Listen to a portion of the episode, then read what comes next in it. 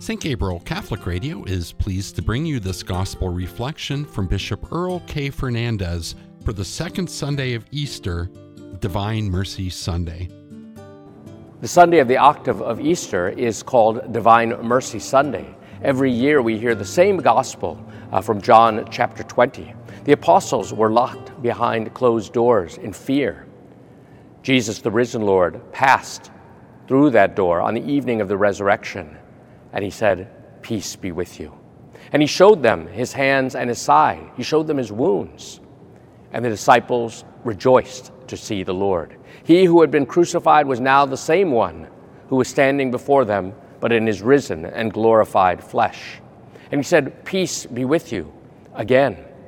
And he breathed on them and said, Receive the Holy Spirit. As the Father has sent me, so I send you. He promised them, too, uh, that those sins which they forgive would be forgiven in heaven, and those which they held bound would be held bound. He gave them the power to show mercy and to forgive sins.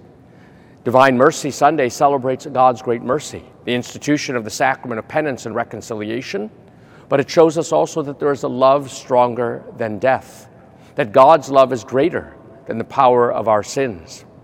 Jesus says, in the first place, Peace be with you. This is his gift to us at Easter time peace, reconciliation with the Father in and through him. He points to his hands and his sides. He says, You did this to me, but still I come to you. Still I love you. You are mine. The hands were very important for the Jews, and the prophet Isaiah even writes, I have written your names on the palms of my hands. It's a place of intimacy. Jesus says, You've done this to me. But here, look at my hands, look at my side. I want to show you mercy.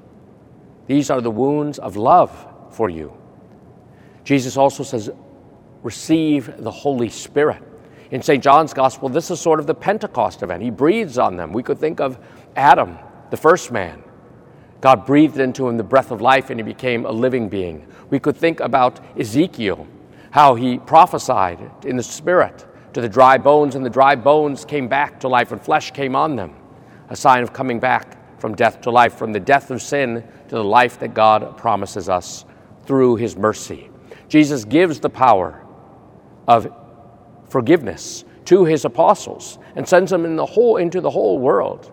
As the Father has sent me, so I send you. He gives them the power to bind and loose sins, to admit people back to communion with the church. He also sends them into the whole world. As the Father has sent me, so I send you. How did Jesus send his disciples? Well, Jesus himself had come in poverty and humility. Jesus himself proclaimed the good news to the poor. Jesus himself washed his own disciples' feet.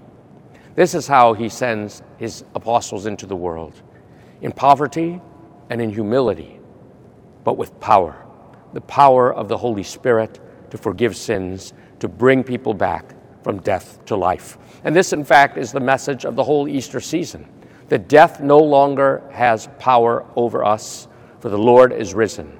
He is truly risen. Thanks for joining us for this gospel reflection from Bishop Earl K. Fernandes. If you'd like to listen to it again or share it with a friend, please visit the Bishop Fernandes podcast page at stgabrielradio.com.